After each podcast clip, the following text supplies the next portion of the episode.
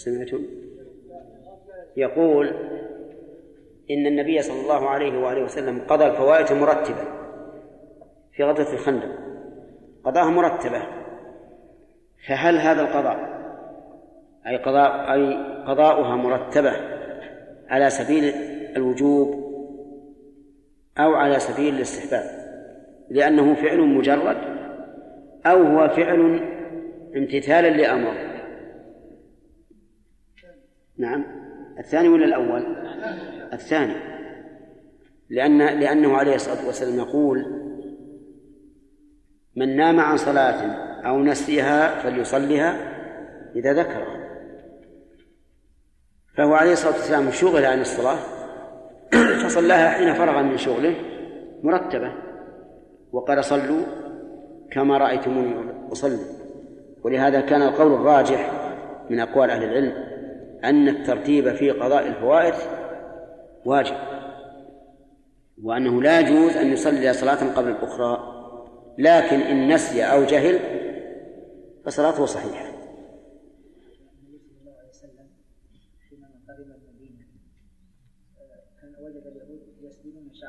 نعم. وخالف قومه نعم. فلما كان اليهود عتوا عن الأمر ولم يتبعوه فرجع إلى عادته وصار يقرأ ما نقول على أن الشارع تربيته يكون سنة نعم. هو إذا إذا اتخذته فله سنة مثل غيره من من العادات.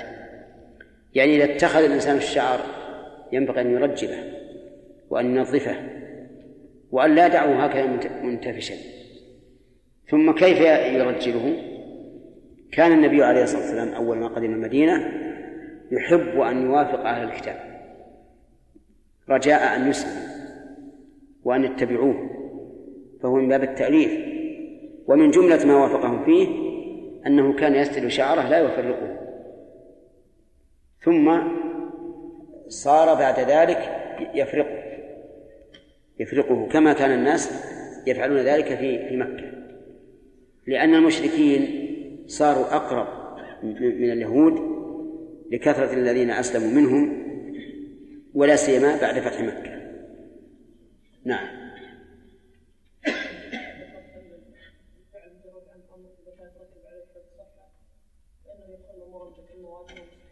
كيف إذا كانت تطلع عليه؟ نعم. نعم. لا لا. ونعم ورد بالأمر لأن في حفظ الصحة. ولا هو في الأصل أكل وشرب. أكل وشرب عادي. تقتضيه الجبلة. هو مو من العادات هو من مما تقتضيه الجبلة.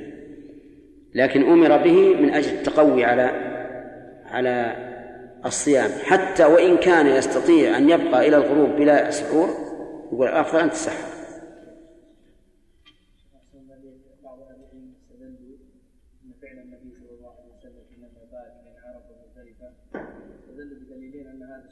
نعم أولا بدليل فعل ابن عمر رضي الله عنه نعم.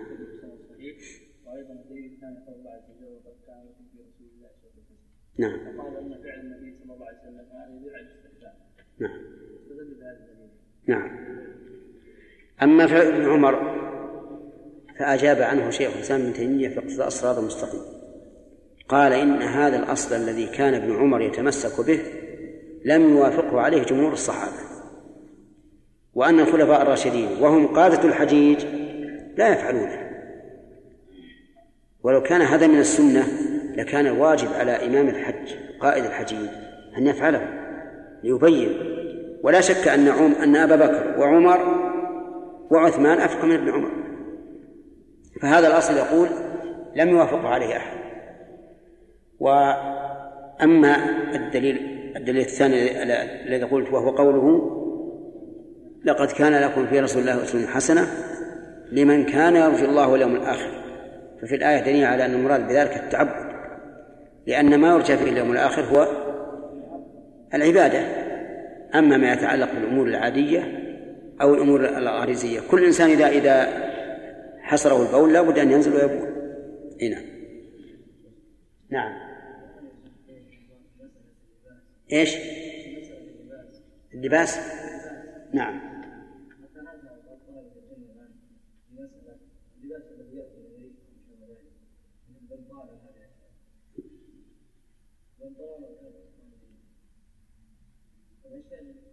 إي نعم. يعني لباس البنطلون هل هو حرام ولا حلال؟ ها؟ زين. هذا نرجع للأصل. الأصل الحل فإذا كان فإذا كان هذا البنطلون لا يلبسه إلا الكفار صار لباسه تشبها بهم سواء قصد أم لم يقصد. ولاحظ هذه المسألة. أن بعض الناس لا بد فيه من القصد. لا بد وهذا خطأ ما هو صحيح. التشبه فعل. متى وجد التشبه ولو بلا قصد فهو منهي عنه. تشبه. حتى وإن لم يقصد. فلننظر الآن بالبنطلون. البنطلون صار الآن للمسلمين والكفار. أليس كذلك؟ لو لو لو خرجت عن المملكة لوجدت أكثر الناس على البنطلون. فإذا ليس بتشبه. بقي عندنا الكلفتة وما أدراك ما الكفتة. فسرها لنا يا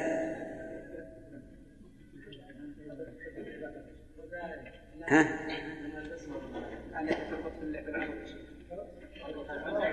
ها؟ زكي؟ تعرفها.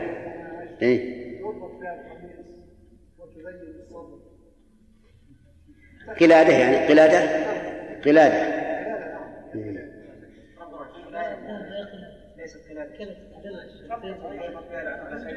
طيب اي أشوف أظن يفعلها الأطباء كثيرا. الأطباء وأظن في المطارات أشوف كثيرا في المطارات. اي نعم. والله ما أدري هي هي خاصة بالكفار هي. ها؟ ها؟ لا ما أظن. على كل حال فيه قاعدة ذكرها الإمام مالك ونقلها عنه صاحب الفتح. أن ما كانت العلة فيه التشبه فانتشر بين المسلمين والكفار فإنه حكمه يرتفع. لأن العلة وهي التشبه زالت. وهذا صحيح. والله أعلم وصلى الله وسلم على نبينا محمد وآله وأصحابه أجمعين. سمعنا. بسم الله الرحمن الرحيم. الحمد لله رب العالمين والصلاة والسلام على نبينا محمد وعلى آله وصحبه أجمعين. وبعد قال الناظم حفظه الله تعالى وإياكم مبنيا لأمره. مبين. وإياكم مبينا للأمر والحكم فيه حكم والحكم فيه حكم ذات الأمر. وين؟ ها؟ ها؟ كيف؟ اي الأصل ولا مصور؟ اي طيب. وإياكم مبينا لأمري والحكم فيه حكم ذات الأمر. وقدم الأعلى لدى التزاحم لصالح والعكس والعكس في المظالم. وادفع وادفع خفيف الضررين بالأخف. وخذ بعالي الفاضلين لا تخف. بعالي الفاضلين. وخذ بعالي الفاضلين لا تخف. وإن يجتمع بس بس.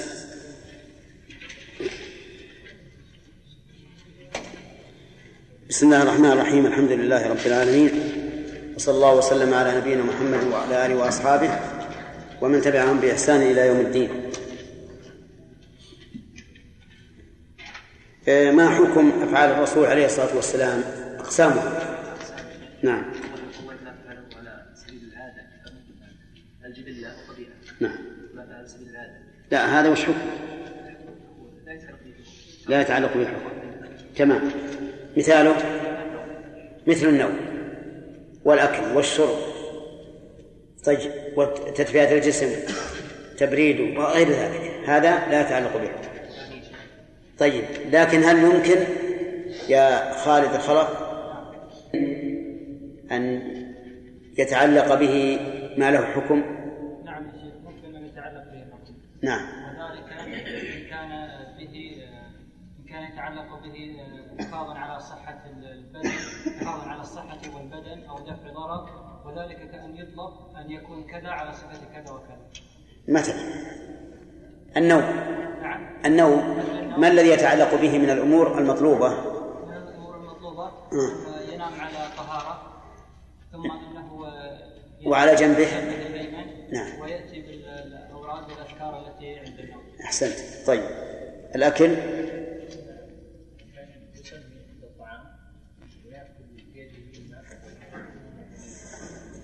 أحسنت. طيب. القسم الثاني. على سبيل العادة. على سبيل العادة مثل؟ نعم. نعم ما حكم هذا الشيء؟ إذا كانت عادة البلد كانت عادة نعم. وأصلها من المباح ولكن موافقة الناس لعاداتهم إذا لم تكن محرمة من السنة. طيب. ها؟ لا. ما في السؤال خلى بعد الدرس. يلا. ها. ثالث يمكن يكون ما يكون بطريق اللزوم إيش؟ يعني بطريق الأمر. فعله من طريق العبادة. أي ما فعله على وجه التعبد؟ نعم. فما حكمه؟ وحكمه آه، الوجوب. الوجوب؟ إذا كان الأمر واذا كان مختص به ليس بواجب. لا لا دعنا من هذا. ما فعله على سبيل التعبد فهو السنة فهو سنة. تمام. أحسنت. ما هو قول بارك الله فيك؟ نتكلم عن الفعل الآن. فهو سنة. وهل يكون الوجوب نعم. أنت؟ أي نعم. إذا كان على الدوام وما ترك في يوم من الأيام. مم. نعم. كيف؟ لا لا لا. فعل تعبد مجرد. على س... لا يكون على سبيل. ماذا يكون عليه؟ على سبيل الاستحباب. مثاله؟ كيف؟ لا هذه أمر بها. هذه متعلق بها أمر. كالسواك متى؟ السواك عند دخوله البيت. فهذا يكون سنة لأنه فعل مجرد. نعم. يلا. رابعا ما كان فعله الله عز وجل يلا هرسل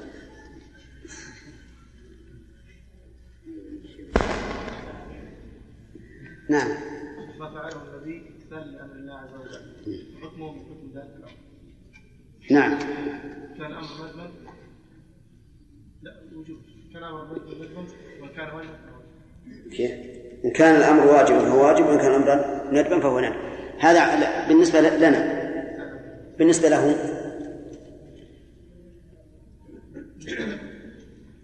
يكون واجب عليه إن توقف عليه البيان فهو واجب وإلا فهو سنة. ولا وإلا فهو بحسب ذلك الأمر. طيب الخامس. نعم.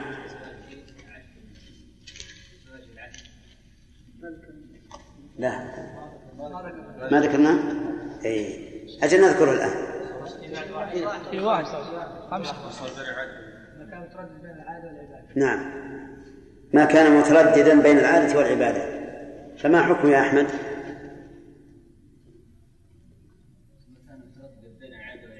نعم.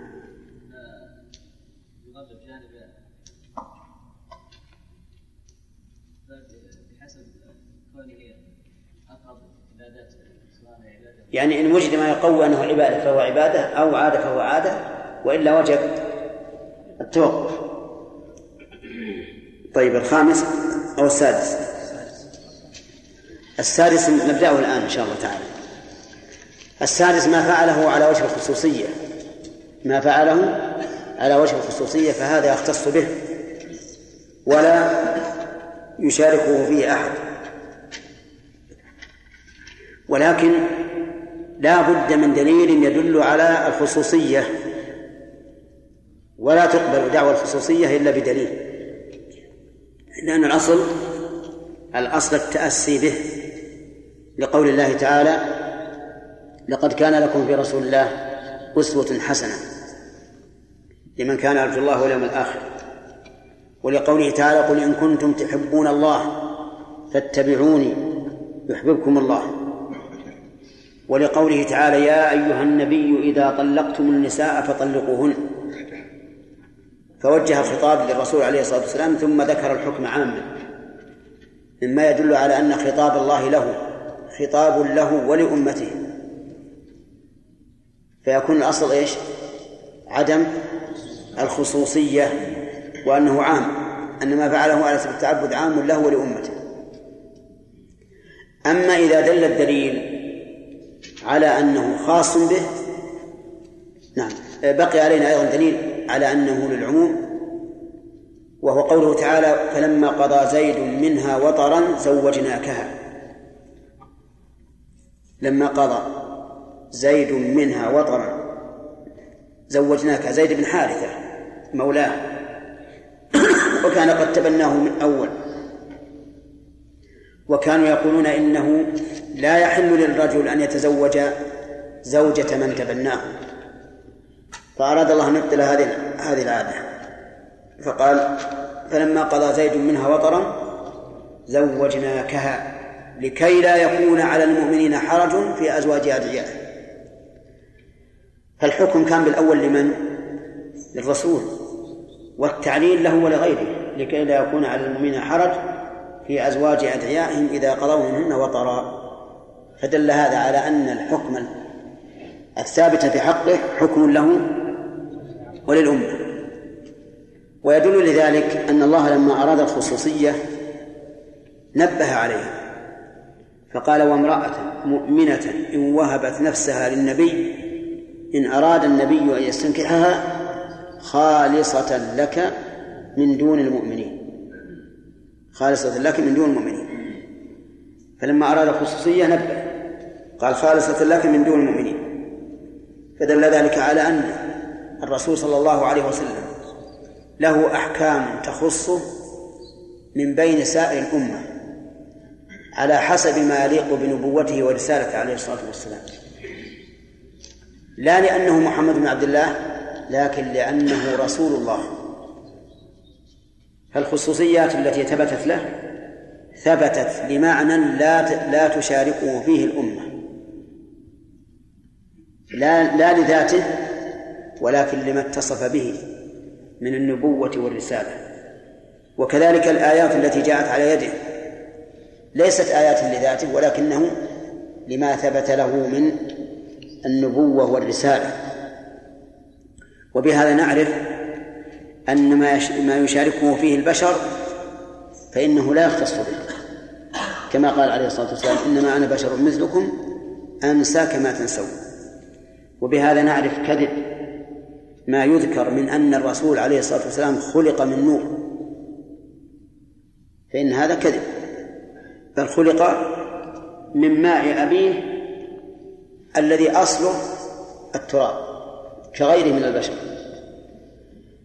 إذن ما اختص به عليه الصلاة والسلام لا يمكن أن تشاركه فيه الأمة. ولكن هل نقول إن هذا خاص به؟ أو مختص به بدون دليل؟ الجواب لا لأن ذكرنا الأدلة على أن الأحكام التي تتعلق بالرسول عليه الصلاة والسلام له وللأمة إلا ما قام الدليل عليه. فهذه ستة أقسام لأفعال الرسول عليه الصلاة والسلام. وقل أن أن تجدها محصورة في كتاب معين في مكان معين. تجدها متشتتة في كلام أهل العلم لكن هذا ما حضرنا منها. وليعلم أن العلماء رحمهم الله كتبوا خصائص للنبي عليه الصلاة والسلام. خصائص من الأحكام التكليفية وخصائص من الأمور الكونية. ولكن بعضها صحيح وكثير منها ضعيف لا أصل له. فمن ذلك مثلا من قال إن من خصائصه أنه لا ظل له أنه لا ظل له. إذا مشى بالشمس فليس له ظل. وعللوا ذلك بأنه نور والنور يضيء ولا ولا ولا يكون حاجبا بين النور. وهذا كذب لا أصل له بل له ظل عليه الصلاة والسلام كغيره. لأن جسمه جسم كثيف كغيره من الأجسام فيكون له ظل. ومنها أشياء شرعية. قالوا إنها من خصائص بعضها صحيح وبعضها غير صحيح. من ذلك مثلا هل له أن يتزوج وهو محرم؟ نعم.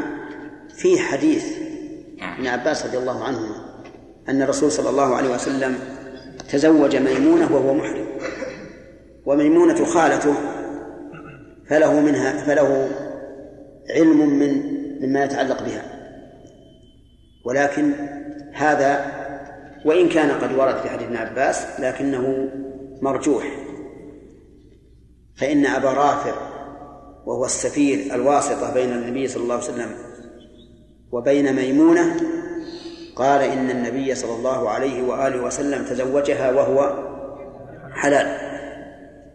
وهي نفسها قالت إنه تزوجها وهي حلال. فيحمل كلام ابن عباس على أنه رضي الله عنه حدث بما علم. ولم يعلم بنكاحه إلا بعد أن أحرمت بعد أن أحرم الرسول صلى الله عليه وآله وسلم فظن أنه تزوجها وهو محرم.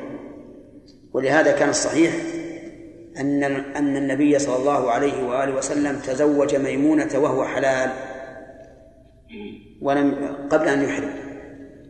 والحاصل أن مسألة الخصوصية مسألة مهمة ينبغي للإنسان أن يعرفها. ويعرف سقيمها من صحيحها لئلا يزل فيما زل به كثير من الناس.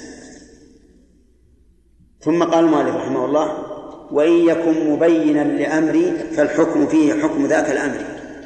هذا شرحناه. إذا كان فعل الرسول صلى الله عليه وآله وسلم مبينا لأمر من من أوامر الله أو من أو, أو من أمره هو نفسه. فإنه يكون له حكم ذاك الأمر. إن كان هذا الأمر واجبا فهو واجب وإن كان مستحبا فهو مستحب. وهذا ظاهر. لكن أهل العلم قالوا ما كان مجملا لا يتبين إلا بالفعل. كان الفعل واجبا على النبي صلى الله عليه وآله وسلم حتى يتبين المجمل. لماذا؟ لوجوب الإبلاغ عليه. ثم بعد ذلك يكون في حقه وحقنا حسب ذلك الأمر. إن كان واجبا فهو واجب وإن كان سنة فهو سنة. وهذا البحث محله أصول الفقه لأنه يبحث عن حكم الأدلة. الأدلة الشرعية. وأنتم تعرفون أن أصول الفقه يبحث عن الأدلة الشرعية وأحكام هذه الأدلة. ثم قال وقدم الأعلى لدى التزاحم في صالح والعكس في المظالم. يعني قدم الخطاب لمن يتأتى خطاب الأعلى لدى التزاحم في صالح. يعني إذا تزاحمت المصالح فقدم الأعلى منها. وهذه قاعدة بينها الرسول عليه الصلاة والسلام في قوله لما سئل أي الناس أحق بحسن صحبتي قال أمك. ثم أمك ثم أمك ثم في الثالثة أو الرابعة قال ثم أبوك. فإذا تزاحم حق الأم وحق الأب قدم قدمت الأم لأن القيام ببرها من المصالح وبرها في المصالح أعلى من بر الأب. هذا مثال. مثال آخر.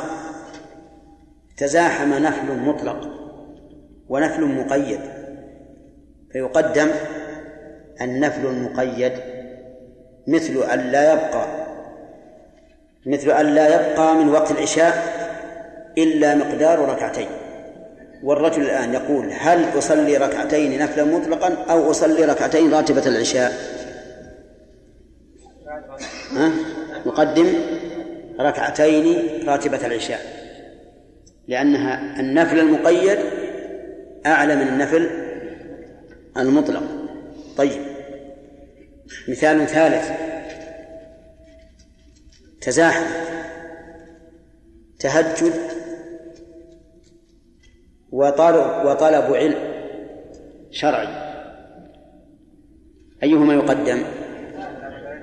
الثاني طلب العلم. هذا إذا لم يمكن الجمع ولهذا قلنا لدى التزاحم لدى التزاحم. فهنا نقدم طلب العلم. لأنه أنفع وأصلح من التهجد فإن التهجد منفعته قاصرة وطلب العلم منفعته متعدية. طيب أشكل على شخص مثال أيضا الأمثلة كثيرة أشكل على شخص حكم مسألة يحتاجها الآن. ومسألة أخرى لا يحتاجها الآن. فأيهما يقدم في البحث؟ الأولى الأولى التي يحتاجها لأنها أصلح لأن هذه عامة ووقتها مدرك وأما الحاضرة فوقتها حاضر وخاص. طيب.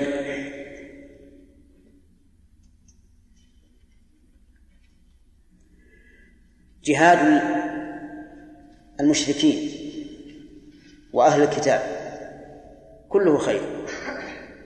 جهادهم كله خير. لكن أيهما أصلح؟ أن نجاهد أهل الكتاب أو أن نجاهد المشركين؟ المشركين. لأن أهل الكتاب يمكن إقرارهم بالجزية. ولأن أهل الكتاب أجاز الشارع لنا أن نأكل طعامهم وأن نتزوج نساءهم. فلنا فيهم نوع اتصال لكن إذا علمنا أن شر أهل الكتاب أكثر من شر المشركين علينا فما فماذا نقدم؟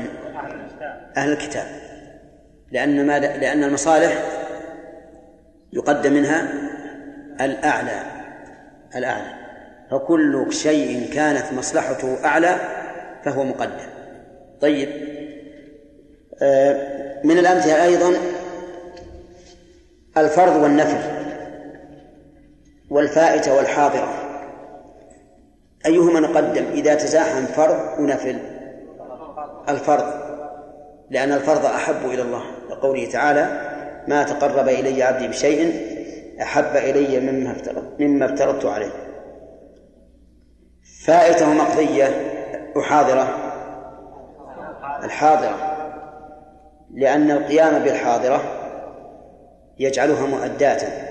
ولو قمنا بالفائتة صارت الصلاتان كلتاهما مقضية فائتة. وعلى هذا فقس. بقي أن يقال هل هناك ضابط للمصالح؟ نقول هذه مما تختلف فيه أنظار العلماء وأنظار المجتهدين. وأهل, وأهل الخبرة. فقد تختلف تختلف المصالح. والنظر لهذا مثلا. الصلاة في النعلين سنة.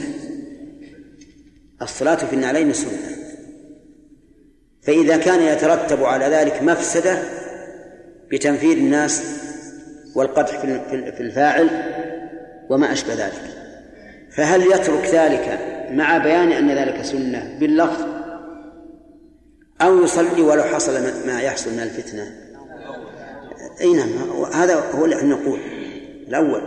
لكن يجي بعض الناس يقول لا. المصلحة أن نبين السنة بالفعل كما بينها الرسول عليه الصلاة والسلام. وحينئذ تختلف الأنظار تختلف الاجتهادات. لكن لنا سنة متبعة في هذا. فإن الرسول صلى الله عليه وآله وسلم قال لعائشة لولا أن قومك حديث عهد بكفر لهدمت الكعبة وبنيتها على قواعد إبراهيم. وجعلت لها بابين بابا يخرج منه الناس يدخل من الناس وبابا يخرجون منه. فهنا ترك أمرا يكاد يكون واجبا وهي أن يبني الكعبة على قواعدها الأصلية. لكن تركه خوفا من الفتنة خوفا من الفتنة وعلى هذا فنقول يجب على الإنسان في هذه المسائل أن يتحرى بدقة ما هو الأصلح وما هو الصالح. وفي وربما نفرع على هذه القاعدة ما يسمى عند بعض العلماء بالمصالح المرسلة ويجعله دليلا مستقلا كالكتاب والسنة والإجماع والقياس. فيقول المصالح المرسلة من الأدلة ولكن هذا قول ضعيف عند التأمل لأن هذه المصالح إن شهد لها الشرع بالمصلحة فهي من الشرع فهي من الشرع لأن الله يأمر بالعدل والإحسان وإن لم يشهد لها الشرع فليست من المصالح. وإن زعمها صاحبها مصلحة. ولهذا توسع قوم في استعمال هذا الدليل حتى جعلوا بعض البدع من من الشرع لأنها من المصالح المرسلة. كبدعة الميلاد مثلا قالوا هذه من المصالح المرسلة لأنها تقوي إيمان الإنسان بالرسول عليه الصلاة والسلام وتحيي ذكراه. وتعظيمه في قلبه وما أشبه ذلك. فيقول من المصالح المرسلة الربا في البنوك الربا الاستثماري كما يدعون يقولون هو من المصالح المرسلة. من المصالح المرسلة فإنه ينعش اقتصاد البلاد ويكثر من دخلها ونستفيد منه في إصلاح الطرق وفي تعبئة الجيش وفي تقوية التكنولوجيا وما أشبه ذلك مما يقولون. فهو إذن من من المصالح المرسلة. يعني من قال هذا؟ كل شيء نهى الشارع عنه فهو على سبيل الإطلاق فليس فيه مصلحة. وإن قدر أن فيه مصلحة فهي مغمورة في جانب المفاسد. يسألونك عن الخمر والميسر قل فيهما إثم كبير ومنافع للناس وإثمهما أكبر من نفعهما والمهم أن نعلم أن المصالح المرسلة ليست دليلا مستقلا ولا تخرج عن دلالة الكتاب والسنة عن دلالة الكتاب والسنة. لأن هذه المصالح المدعاة إن شهد لها الشرع بالصحة فهي مقبولة ودليلها شرعي الكتاب والسنة وإن لم يشهد لها بذلك فهي مرفوضة وليست من المصالح. طيب ثم قال وخذ وخذ في صالح والعكس في المظالم. يعني المظالم التي فيها الظلم خذ بالأقل لا تأخذ بالأعلى لأن استباحة المظالم للضرورة فقط والضرورة إنما تتقدر بقدرها فما زاد فهو ارتكاب مظلمة لغير حاجة فالمظالم يؤخذ فيها بالأدنى فإن قال قائل التعبير بالمظالم غير مألوف لنا لأن المألوف المفاسد. فالجواب أن الذي جعل الناظم يعبر بالمظالم من أجل ضرورة الشيء هذه واحدة. وثانيا المظالم لا تنافي المفاسد. لأن المفسدة ظلم إما لنفسك أو لغيرك. فلا تخرج عن الظلم. ولهذا قال العلماء رحمهم الله في قوله تعالى وإذا قيل لهم لا تفسدوا في الأرض قالوا لا تفسدها بالمعاصي والظلم. فالمفاسد والمظالم مترادفان في النهاية في المعنى. ولكن الناظم اضطر إلى كلمة المظالم من أجل الروي والساعة الآن. باقي عشر للأسئلة. وقبل أن نشوف الأسئلة نبدأ باليمين.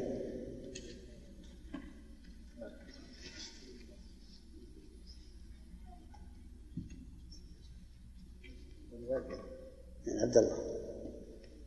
عبد الله.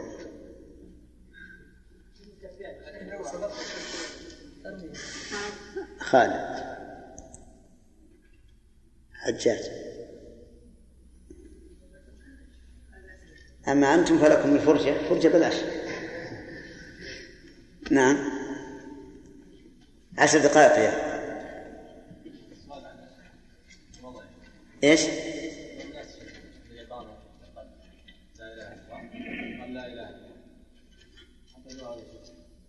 اي بعض الناس الحقيقة له ليس يجيب لا يجيب على الوجه الصواب الذي اختاره بعض العلماء ولا يترك على الوجه الآخر. الاقتصار على لا إله إلا الله ما له أصل لكن لعله يجيب سرا ويعلن قول لا إله إلا الله. أي يقول هذا. لا يقول. إما أن يجيب عن الجميع ولا يترك الجميع. نعم. ها؟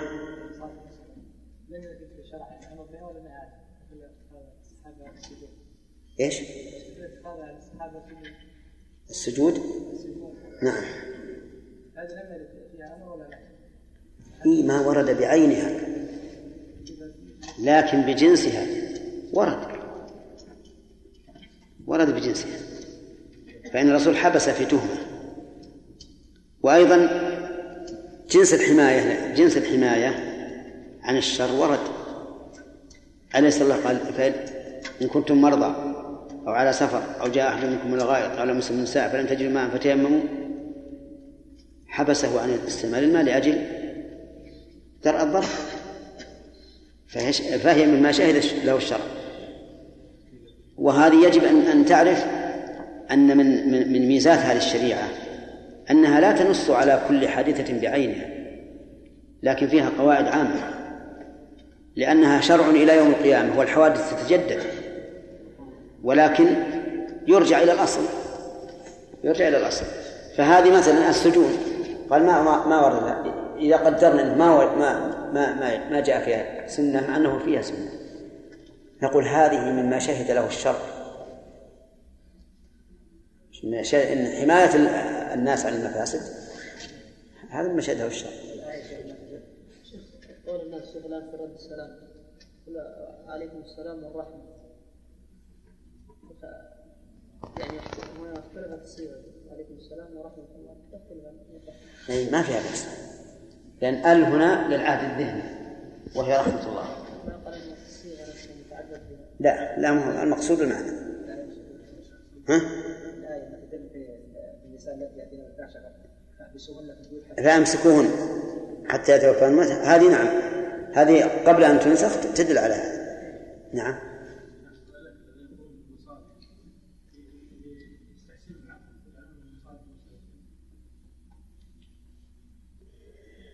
ولا شك أن ما أمر به الشرع حسن وما نهى عنه فتركه حسن. هذا أمر ما في إشكال. ولكن حسن في نظر من هذا هو محط آه، النقاش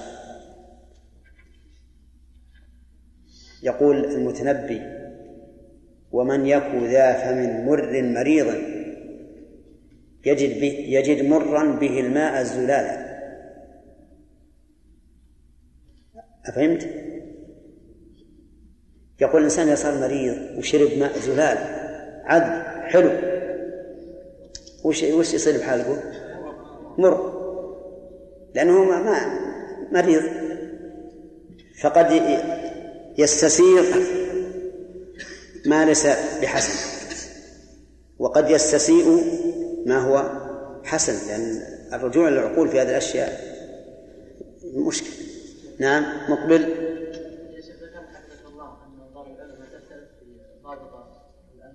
نعم. إي نعم. وهذا السبب سبب الاختلاف الزمان والمكان. الآن في في أشياء عندنا يعني يتهاون فيها الناس ومستساغة نوعا ما الأمور. الحركه في الصلاة عندنا ما أكثر الذين ينتقدون من من إخواننا الذين يفيدون إلى هذه البلاد. وهو صحيح. مع أنها عندنا سهلة. فهنا استساغنا شيئا ليس ليس بحسن. نعم؟ ما عندهم أشياء لو نتتبع وجدنا انها لا مو أكبر يعني كبيرة. وربما أكبر من حرك. نعم مثل الطواف بالقبور وعبادة القبور وبعضهم يراها مستساغه أما الحركة في الصلاة عند بعض الناس حدث ولا حرج. كل ركعة بالساعة. الركعة الأولى ثلاث دقائق. طويلة ثانية دقيقتين الثالثة يقتصر على الفاتحة لازم تكون دقيقة ويناظر الساعة. بعض الناس يتفضل لشيء ثم طلع القلم والأوراق فإن لم تكن أوراق فلا بأس بالكتابة على الراحة. نعم؟ يمكن. يمكن ذكر تذكر وأنا اخذته من صاحب تامة أو ناقصة ها؟ لا ما تبطل الحركة هذه ما يسيرة في الغالب. ما يخل الحركة يسيرة. أما إنسان هو إن شاء الله قال نعم. هي لكن ما تبطل الصلاة هو من البطلان. الصلاة تنقص نعم. صلى كما رايتم يصلي الان لو قال قال في الصلاه تعالى النبي صلى الله عليه وسلم من حيث الجبله النبي صلى الله عليه وسلم كان كبير. فتعب عن القيام نعم. فهل قول هذا؟ هذا هو الذي هذا هو الذي اختاره الموفق ومن بعده ابن القيم رحمه الله. ولا يبعد ان هذا هو الصواب. لأن الرسول عليه الصلاة والسلام إذا قام من هذه الجلسة يقوم على يديه. هكذا. وهذا يدل على أنه يثقل عليه القيام. اي ما يخالف. نقول إذا كنت إذا بلغت إلى حال بلغها الرسول عليه الصلاة والسلام فصل كما صلى اي نعم لكن الرسول له حالات. له حالات. شوف في صلاة الخوف يصلي كما صلى. يصلي كما صلى. يطيل الركعة الثانية أطول من الأولى. نجعل المأمومين يتخلفون عن المتابعة.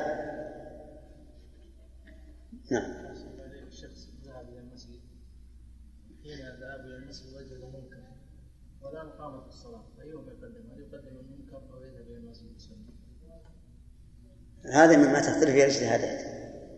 وش تقولون؟ ينظر إلى المنكر وينظر إلى ما يفوت من الصلاة. هل سيدرك آخر ركعة؟ إذا أدرك آخر ركعة أدرك الصلاة. ها؟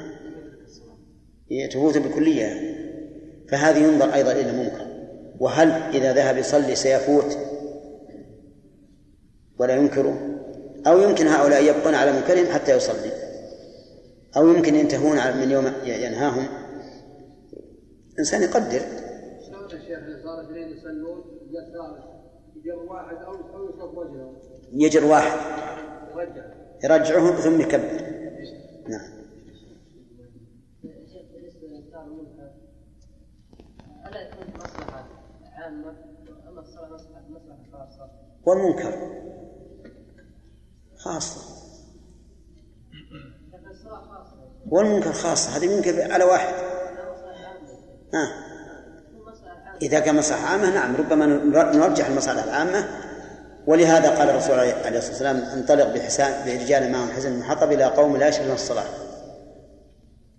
يبي يترك صلاة الجماعة لجل ينكب بهؤلاء ويعاقبهم نعم. أيهن؟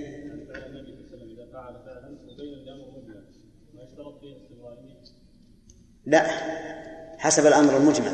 لكن لو فرض أنه تركه هو نفسه علمنا أنه ليس للوجوب. نعلم أنه ليس للوجوب لا من أجل أنه يعني أن الأصل أنه لا بد من الاستمرار. لكن نقول لما لما تركه علمنا أن الأمر الأول ليش؟ الاستحباب نعم.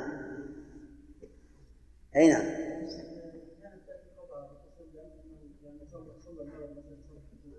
صلى إيش؟ إيش؟ اي بإيش؟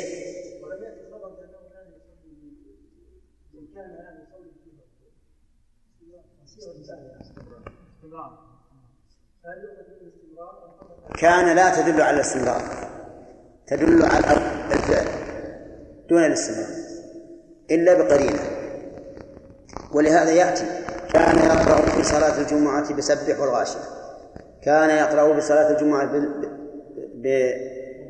بالجمعة والمنافقين. ومع ذلك ما ما أحد قال إنه يستمر في هذا وهذا تناقض. كل واحد كل واحد. كان لا تقتضي الدوام لكنها إلا بدليل إلا بدليل. والله أعلم صلى الله عليه وسلم على محمد وعلى آله تعالى وقدم الأعلى لدى التزاحم وصالح والعكس في المظالم وادفع خفيف الضررين بالأخف وخذ تعالى الفاضلين لا تخف إن يجتمع إن يجتمع مع مبيح ما منع فقدما تغليبا الذي منع وكل حكم فلعله فلعلة تبع إن وجدت توجد وإلا يمتنع. بس لا بسم الله الرحمن الرحيم. الحمد لله رب العالمين. صلى الله وسلم على نبينا محمد وعلى آله وأصحابه ومن تبعهم بإحسان إلى يوم الدين.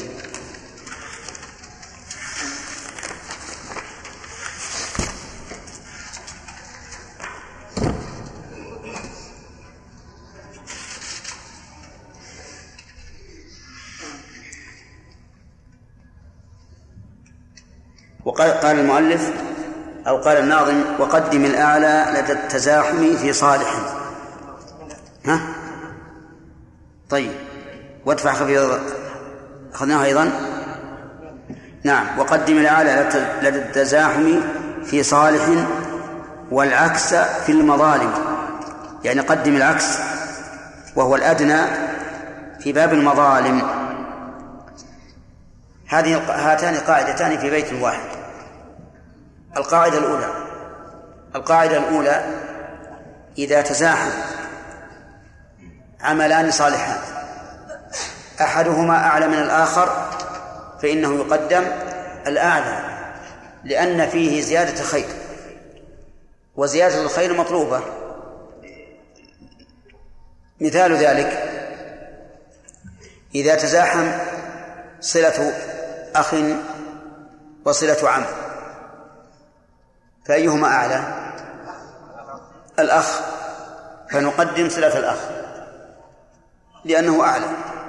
لكن هذه القاعدة يقول العلماء فيها قد يعرض للمفضول ما يجعله أفضل من الفاضل. قد يعرض للمفضول ما يجعله أفضل من الفاضل. فالصلاة بالنسبة للتطوعات هي أفضل أفضل ما يتطوع به بعد الجهاد الصلاة. فإذا عرض لها فإذا عرض عارض دون الصلاة في الفضل لكن لمصلحة ثانية فإنه يقدم. فهل هذا الكلام الذي ذكره العلماء يعتبر استثناء من القاعدة أو لا يعتبر استثناء؟ الواقع أنه لا يعتبر استثناء لأنه لم يقدم المفضول إلا لسبب. لسبب زائد على الأصل. هذا السبب الزائد هو هو الذي جعله أعلى. وعلى هذا فتكون القاعدة على بابها لا يستثنى منها شيء. أما المظالم يعني المحرمات لأن المحرمات كل كل محرم فهو ظلم. فيقدم فيها إيش؟ يقدم الأدنى. يقدم الأدنى على الأعلى. لأنك لو قدمت الأعلى زدت على ما تحصل به الضرورة وهذا حرام. فمثلا إذا اجتمع عندنا ميتة بعير وميتة حمار والإنسان مضطر لأكل الميتة فأيهما يقدم؟ لماذا؟ لأنها في الأصل حلال. والتحريم طارئ عليها بوصف الموت. أما الحمار فأصله حرام وازداد خبثا بالموت. وعلى هذا فنقدم إيش؟ أكل البعير. نقدم أكل البعير. طيب آه تزاحم أكل سمكة وأكل بعير. كلاهما ميت. ها؟ لا يصح التمثيل هذا. لماذا؟ لأن السمكة ميتتها حلال. فلا تدخل في قولنا والعكس في المظالم. وهذه القاعدة لها فروع كثيرة. قد يستحضر الإنسان منها فرعا أو فرعين أو أكثر ولكن إذا أخذها عنده على أنها قاعدة مضبوطة فإنه لا شك ينتفع بها. فإذا قال قائل هل هناك دليل على تقديم الأعلى في المصالح وتقديم الأدنى في المفاسد؟ قلنا نعم فيه دليل وتعليل. فيه دليل وتعليل. فأما الدليل على تقديم الأعلى فعموم قوله تعالى استبقوا الخيرات. لأن الاستباق إلى الشيء تقدم إليه. فإذا كان الله أمرنا بأن نستبق الخيرات دل ذلك على أنه كلما كان أخير فإننا مأمورون بإيش؟ بالاستباق إليه. وأما المفاسد فلأن الله سبحانه وتعالى قال ولا تسبوا الذين يدعون من دون الله فيسبوا الله عدوا بغير علم.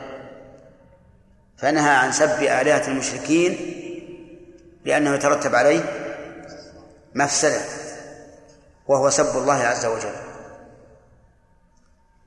وربما يؤخذ أيضا من قوله تعالى وقد فصل لكم ما حرم عليكم إلا ما اضطررتم إليه. فإن ما زاد على قدر الحاجة من المفاسد لا يضطر إليه فيكون باقيا على الأصل على التحريم.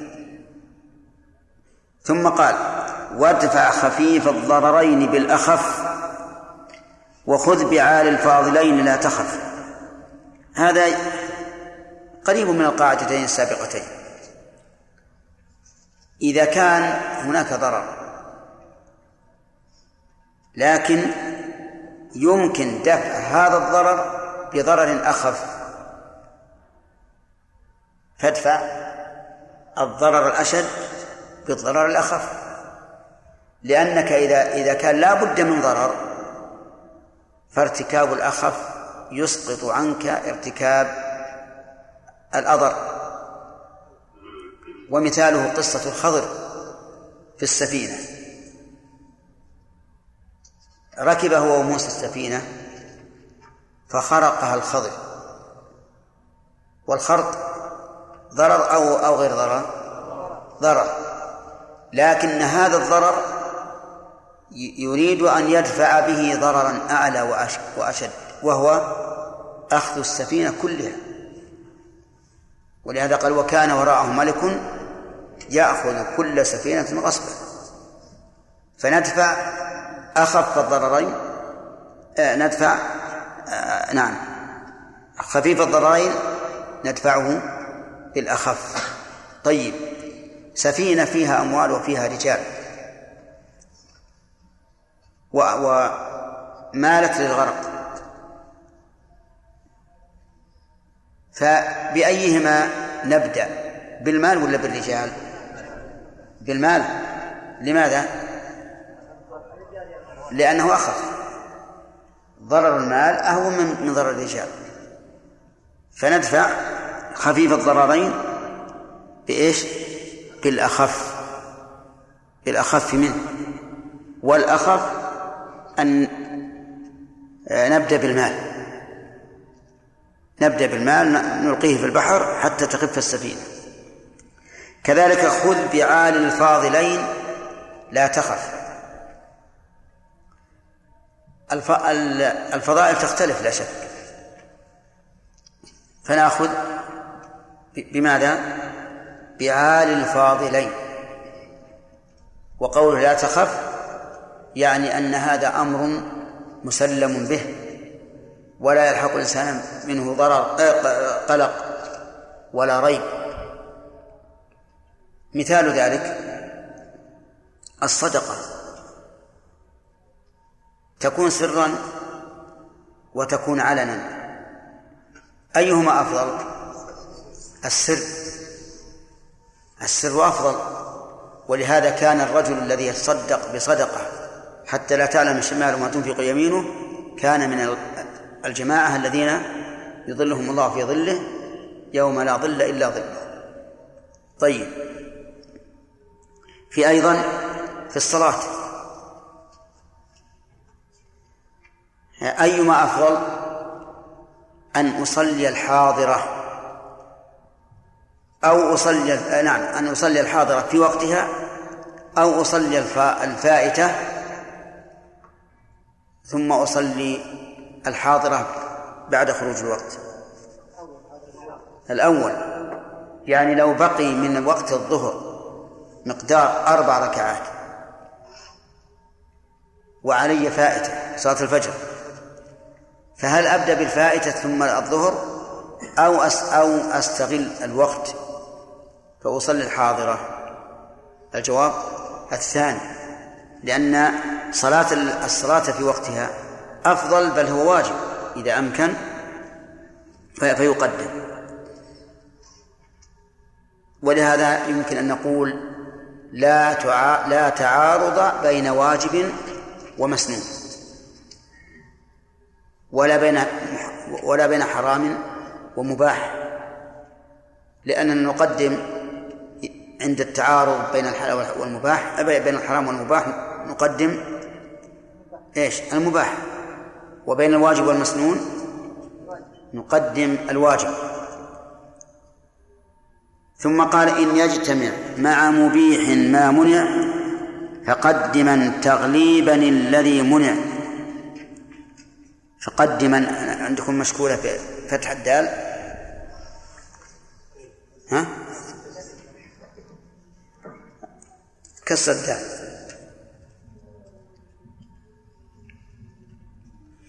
طيب يجتمع مع مبيح ما منع. ما هذه فاعل يجتمع؟ وقول ما منع أي ما كان حراما. فقدما تغليبا الذي منع. وإذا قدمنا الذي منع صار المباح حراما. ولهذا قال العلماء إذا اجتمع مبيح وحاضر قدم الحاضر على المبيح. ومثلوا لذلك بأمثلة منها إذا مسح الإنسان على الجوربين وهو وهو مقيم ثم سافر فهل يتم مسح مقيم أو مسح مسافر ننظر. سافر بعد أن مضى يوم. فإذا قلنا نغلب مسح المقيم لم يبق له إلا إيش؟ ليلة. وإذا قلنا يغلب مسح المسافر زاد على الليلة ليلتين ويومين. هذه الزيادة تجاذبها أمران. حضر آه، سفر وإقامة. الإقامة تمنع أن يمسح على الجوربين فيما زاد على يوم وليلة. والسفر يبيح يبيح. فهل نقدم السفر أو نقدم الإقامة؟ المذهب أنه تقدم الإقامة. لأن ما زاد على اليوم والليلة اجتمع فيه مبيح وحاضر فيقدم جانب الحظر هذا هو المشهور من المذهب والمسألة فيها خلاف والصحيح أنه يتم مسح مسافر وعليه فلا يصح هذا هذا المثال. طيب في الخمر الخمر فيه منفعة.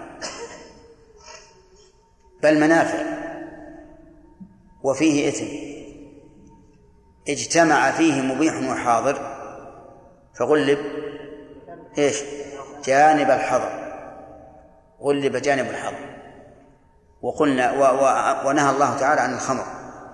لكنه سبحانه وتعالى لم ينهى عنه من أول الأمر لأن الناس كانوا يعتادونه ويشق عليهم جدا أن يدعوه مرة واحدة فكان الخمر متدرجا شيئا فشيئا.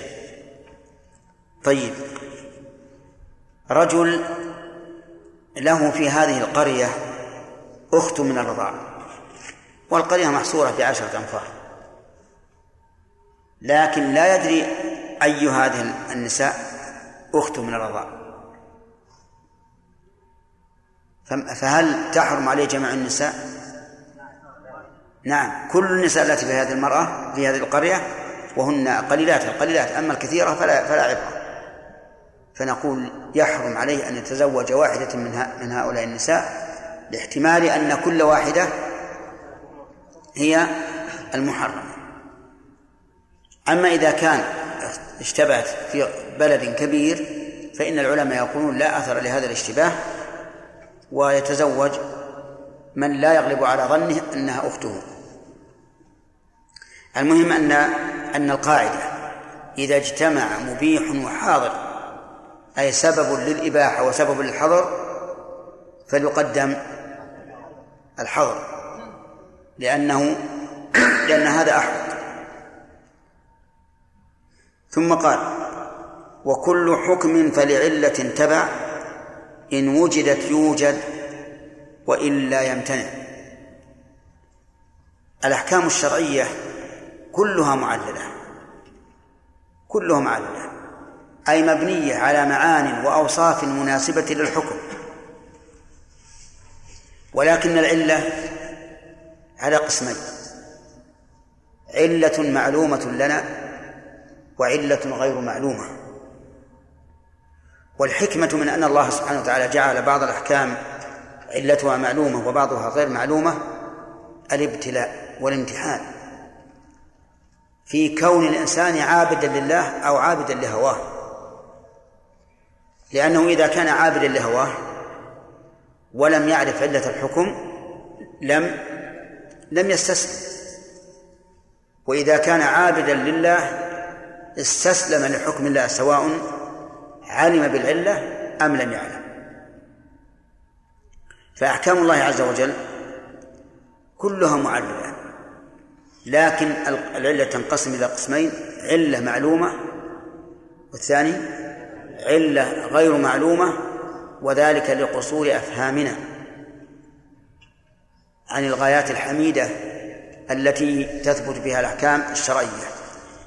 ثم العلة المعلومة تنقسم إلى قسمين. علة منصوصة وعلة مستنبطة. علة منصوصة وعلة مستنبطة. فأما العلة المنصوصة فلا شك أن الحكم يتبعها وجودا وعدما. إذا وجدت وجد الحكم وإذا انتفت انتفى الحكم. لأن الشرع حكم بهذا الحكم مبنيا على هذه العلة. وإذا انتفى الأساس انتفى الفرع. مثال ذلك قول النبي صلى الله عليه وعلى آله وسلم إذا كنتم ثلاثة فلا يتناجى اثنان دون الثالث من أجل أن ذلك يحزنه. من أجل أن ذلك يحزنه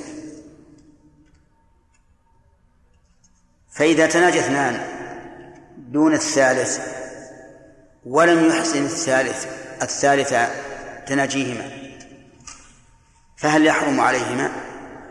نعم لا. طيب. وإذا لم يتناجى الاثنان بل تكلما برفع صوت لكن بلغة لا يفهمها الثالث فالحكم ثابت ولا غير ثابت؟ ثابت يعني لا يتناجى الاثنان بل قص بل أقول لا لا يتكلم الاثنان بينهما لا بمناجاة ولا بإعلان لماذا؟ لأن العلة موجودة فتبين الآن إذا تناجى اثنان على وجه لا يحسن الثالث فلا بأس لأن لأن النبي صلى الله عليه وعلى آله وسلم علل الحكم بماذا؟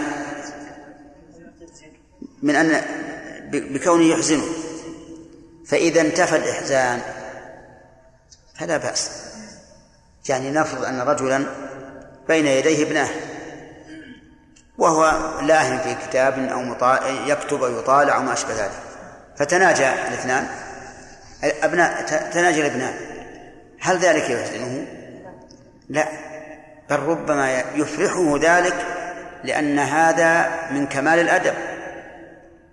أن يتناجيا في الكلام من أجل أن لا يشوش على أبيهما فيكون فتكون مناجاته حينئذ إيش؟ جائزة يعني غير ممنوعة لأجل أن العلة منتفية. طيب وإذا تكلم اثنان بصوت مرتفع لكن بلغة لا يفهمها الثالث ونعلم أن ذلك يحزنه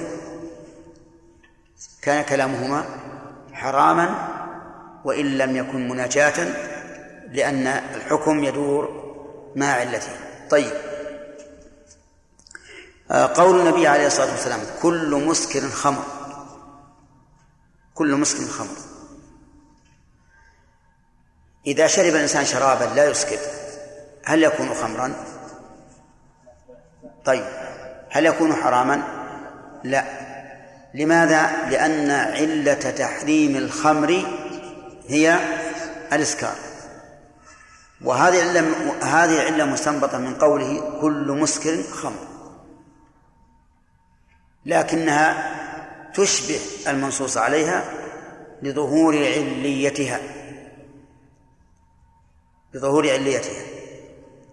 وعلى هذا فنقول إن ما أسكر فهو حرام سواء كان من العنب أو من التمر أو من البر أو من الشعير أو من أي شيء. وما لم يسكر نعم. فهو فهو حلال. ما لم يسكر فهو حلال. طيب.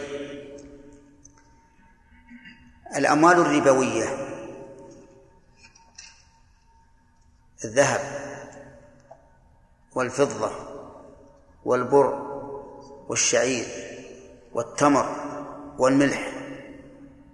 ليس في الحديث نص في عليتها في علة الربا فيها. ما في نص. والعلة المستنبطة مختلف فيها. فهل إذا وجدنا شيئا غير هذه الأصناف الستة هل نلحقه بها؟ نعم. نقول لو أن لو أن النبي صلى الله عليه وعلى آله وسلم نص على العلة لكنا نلحقها. ولما لم ينص فإن العلة تبقى مستنبطة. والعلة المستنبطة قد لا يتفق الناس عليها. إن اتفقوا عليها وأجمعوا على أن هذه العلة فالإجماع كالنص. لكن إذا اختلفوا تبقى العلة فيها نظر. فمن العلماء من قال العلة في الذهب والفضة الوزن والعلة في التمر والشعير والملح والبر الطعم. العلة الطعم. فأجرى أجرى الربا في كل ما يوزن وفي كل ما يطعم. وبناء على هذا لو بعت رطلا رطلا من الحديد برطلين من الحديد لكان ذلك ربا لأن الحديد موزون. ولو بعت تفاحة بتفاحتين لكان ذلك ربا لأن التفاح مطعوم. ومن العلماء من قال العلة في الذهب والفضة الثمنية أنها ثمن الأشياء. فيقال بعت الدار بكذا درهم وبعت السيارة بكذا درهم وبعت الكتاب بكذا درهم. فهي التي تقوم بها الأشياء. وهي ثمن الأشياء فالعلة الثمنية. وعلى هذا فلو جعلنا خشبا بدل الذهب والفضة جعلناه ثمنا نتبايع به. لجرى فيه الربا. ولو أبدلنا حديدا بحديد إيش؟ لم يكن فيه ربا. لأن لأن نقول العلة ليست هي الوزن العلة الثمنية. طيب. وما العلة في الأصناف الأربعة الأخرى؟ الكئيل. الكئيل هو العلة. وعلى هذا فإذا وجدنا شيئا مكيلا ففيه ففيه الربا. سواء يؤكل أو لا يؤكل يقتات أو لا يقتات. فلو قدر أن الرمل يباع بالكيل هل يجري فيه الربا؟ يجري فيه الربا على القول بأن العلة الكيل لأن الحكم يدور مع علته طيب الصابون الصابون الذي توصل به الأيدي البودرة هذه تسمى تايد هل يجري فيه الربا؟ إذا قلنا العلة الكيل فهو يكال بكراتينه فيجري فيه الربا. وإذا قلنا العلة الطعم فإنه لا لا يجري فيه الربا. والحاصل أن العلة أن الحكم يدور مع علته وجودا وعدما وأن العلة تنقسم إلى قسمين علة منص... نعم علة معلومة وعلة غير معلومة. والمعلومة إما منصوصة وإما مستنبطة. فالمنصوصة لا خلاف فيما نعلم بين العلماء أنه إذا تخلفت العلة تخلف الحكم وإذا وجدت وجد وغير المنصوصة يكون فيها نساء. قد يقول أحد إن العلة ليست هي هذه ولكن على عند من يقول العلة هذه؟ إذا وجدت إيش؟ إذا وجدت وجد الحكم وإذا تخلفت تخلف الحكم. طيب تزوج رجل امرأة ولكنه لم يدخل بها فهل عليه نفقتها؟ نعم. ينظر هل النفقة في مقابل الاستمتاع أو في مقابل ملك المرأة؟ إذا قلنا إنها في مقابل ملك المرأة قلنا تجب عليه النفقة من حين العقد لأنه ملكه ما لم تمتنع إن امتنعت سقط نفقته. وإذا قلنا العلة الاستمتاع فإنه لا يجب عليه حتى يتسلمها. حتى يتسلمها ومثلها يوطى أيضا. فإن تسلمها وهي صغيرة لا يوطى مثلها فلا نفقة عليه. طيب إذا قال قائل امرأة طلقت وهي ممن لا يلد عقيم هل تجب عليها العدة؟ نعم إيش الخلاف؟ يقول بعض العلماء إن العلة في وجوب العدة العلم ببراءة الرحم. لكن هذه العلة غير صحيحة. الدليل أنها غير صحيحة أنها أن العلة تثبت مع تخلف هذه أن الحكم يثبت مع تخلف هذه العلة. واللائي يئسن من المحيض من نسائكم إن ارتبتم فعدتهن ثلاثة أشهر واللائي لم يحض واللاتي يأسن اللائي يأسن المحيض لا يمكن أن يلد. واللائي لم يحض لا يمكن أن يلد. ومع ذلك أوجب الله العدة. وبهذا يتبين أن القول بأن العلة في وجوب العدة هو العلم ببراءة الرحم قول إيش؟ قول ضعيف. غير صحيح. إذا ما العلة؟ العلة أن تبقى المرأة أمام الرجل مدة أطول حتى يتمكن من مراجعتها إذا شاء. لأن المطلق قد يندم أو يندم فيراجع. هذه العلة الصحيحة. فإذا قال قائل هذه العلة تنتقض عليكم بوجوب عدة الوفاة. لأن المتوفى لا يمكن أن يراجع. قلنا هذا صحيح لكن العلة في عدة الوفاة احترام حق الزوج وحماية نكاحه من أن يتصل به نكاح غيره. ففيه ففيه ففيه قيام بحق الزوج. فليست العلة في العلم ببراءة الرحم. العلة شيء آخر. وهي وهو حق الزوج واحترام نكاحه. ولهذا كان النبي عليه الصلاة والسلام لعظم حقه لا يحل لنا أن نتزوج أزواجه من بعده. لعظم حقه ووجوب احترامه صلوات الله وسلامه عليه. فإن قال آخر هذا ينتقض عليكم بالمطلقة. طلاقا ثلاثا. مطلقة طلاقا ثلاثا.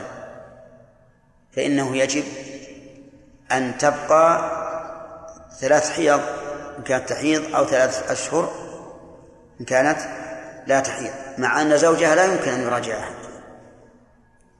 ماذا نقول؟ نقول أي هذه المسألة فيها خلاف. فبعض العلماء يقول إن المطلقة ثلاثا ليس عليها إلا حيضة واحدة. فقط. و ومنهم من يقول بل ثلاث حيض والقائلون بذلك يقولون وإن كان الرجل الذي أبانه ليس له عليها رجعة لكن نكاحه له حرمة.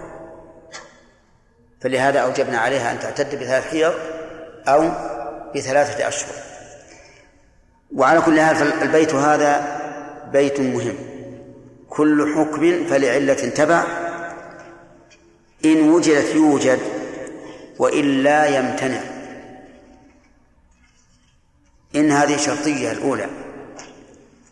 وفعل الشرط فيها ماضي. والمضارع بعده جواب الشرط. وابن مالك يقول وبعد ماض رفعك الجزا حسن ورفعه بعد مضارع وهن. فيجوز في المضارع إذا وقع جوابا لشرط ماضي يجوز فيه الوجهان الجزم والرفع. وهنا مشينا على إيش؟ على الجزم إن وجدت يوجد.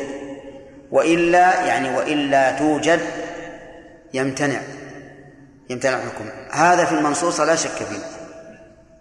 في المستنبطة إن أجمع العلماء على أن هذه هي العلة فإنها إذا وجدت يوجد وإلا فلا. كالمنصوصة. وإن اختلفوا فإنه لا يلزم من وجودها أن يتبعها الحكم لأنها غير منصوصة ولا متفق عليها. نقتصر على هذا. نعم. قال الناظر وادفع خفيف الضررين بالاخر نعم. ادفع خفيف الضررين بالاخر هنا ادفع ثقيل الضررين ليش؟ ثقيل الضررين لا. خفيف الضرر كيف يدفع خفيف بالاخر؟ أي نعم. أيهما أخف؟ إذا يعني مثلا عندنا ضرر خفيف وضرر أخف. ماذا نعمل؟ ندفع الخفيف بالأخف والخفة والثقة أمر نسبي. قد يكون هذا الشيء خفيفا بالنسبة لما هو أثقل منه وبالعكس. المدفوع؟ المدفوع. المدفوع أثقل. نعم. لا لا. طيب خفيف الضررين خفيف الضررين عندنا خفيف وأخف. أين هو؟ أهون الخفيف. الأخف. الأخف. إذا كان هذا الخفيف فيه ضرر لكن خفيف وهذا فيه ضرر لكن أخف. نقدم ندفع الخفيف بالأخف. وكذلك الأثقل ندفعه بالثقيل. يعني لو لو عكسنا لو جعلناه في الثقل لقلنا ادفع أثقل آه، الضررين بالثقيل. نعم. إيش؟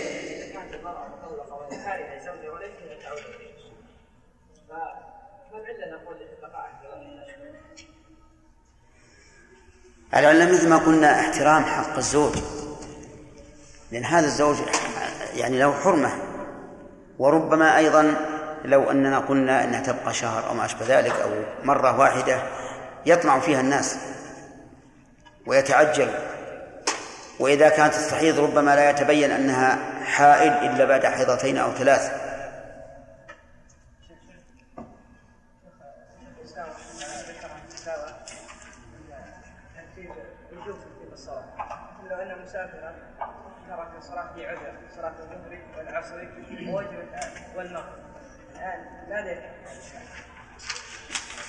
وأقامه لا لا ما زال طيب يصلي يبدأ بالأولى في صلاة الصبح. نعم. ووجب وقت الظهر أن يصلي الحاضر وهي الصبح. بعدها يصلي. لا يصلي الحاضر وهي الظهر إذا ضاق الوقت. وأما إذا كان الوقت متسعا فيبدأ بالأولى في الأولى. نعم. يا شيخ حفظك الله. بعض الناس يطلق قاعدة درء المفاسد أولى من جلب المصالح. حتى ولو كانت المفسدة صغيرة والمصالح عظيمة لا هذا غلط. ولهذا نقول درء المفاسد أولى من جلب المصالح عند التساوي. وإلا اعتبرنا الأكثر. هو مرت علينا هذه؟ ظننا مرت علينا. نعم. هذا عند التساوي.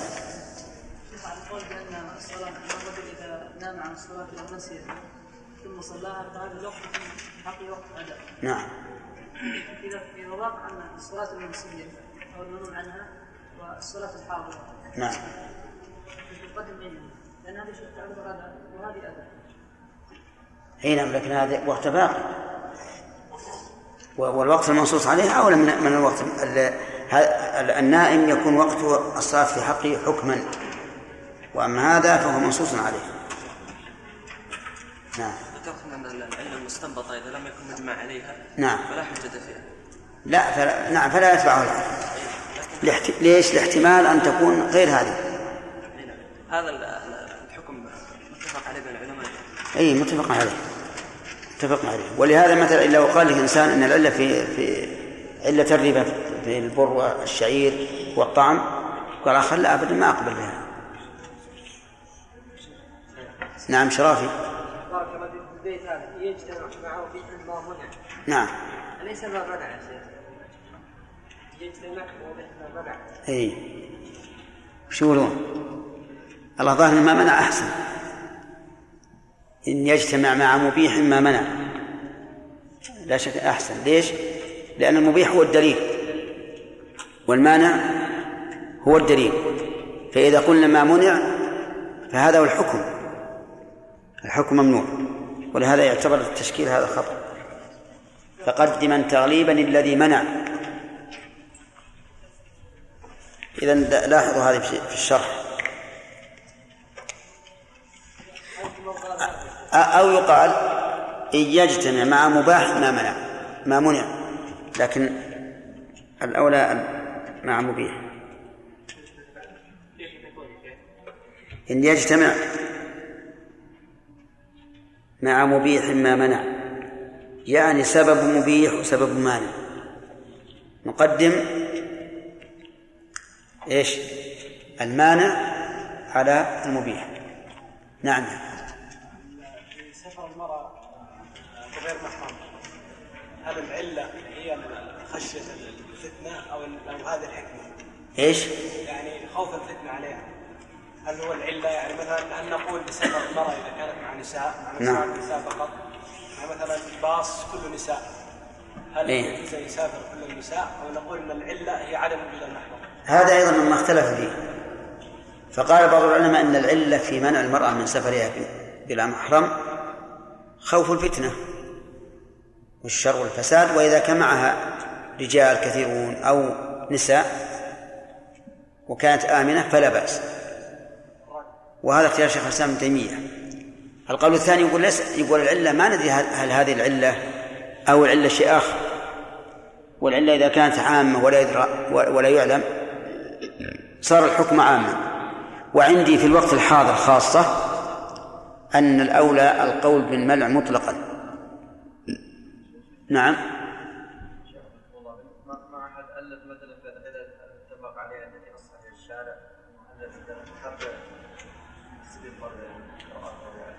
لا يمكن يمكن تتبعها لكن العلة منصوص عليها سواء كانت بلفظ من أجل من أجل أو بلفظ لأن أو بلفظ بأن كل ما أفاد العلة فهي وجاب مطابق وجاء مقترن بالحكم فهي منصوصة. ما أذكر من أحد جمعها لكن جمعها سهل على طالب العلم. يستطيع كل ما مر عليه دليل فيها نحو هذا يقيد. نعم.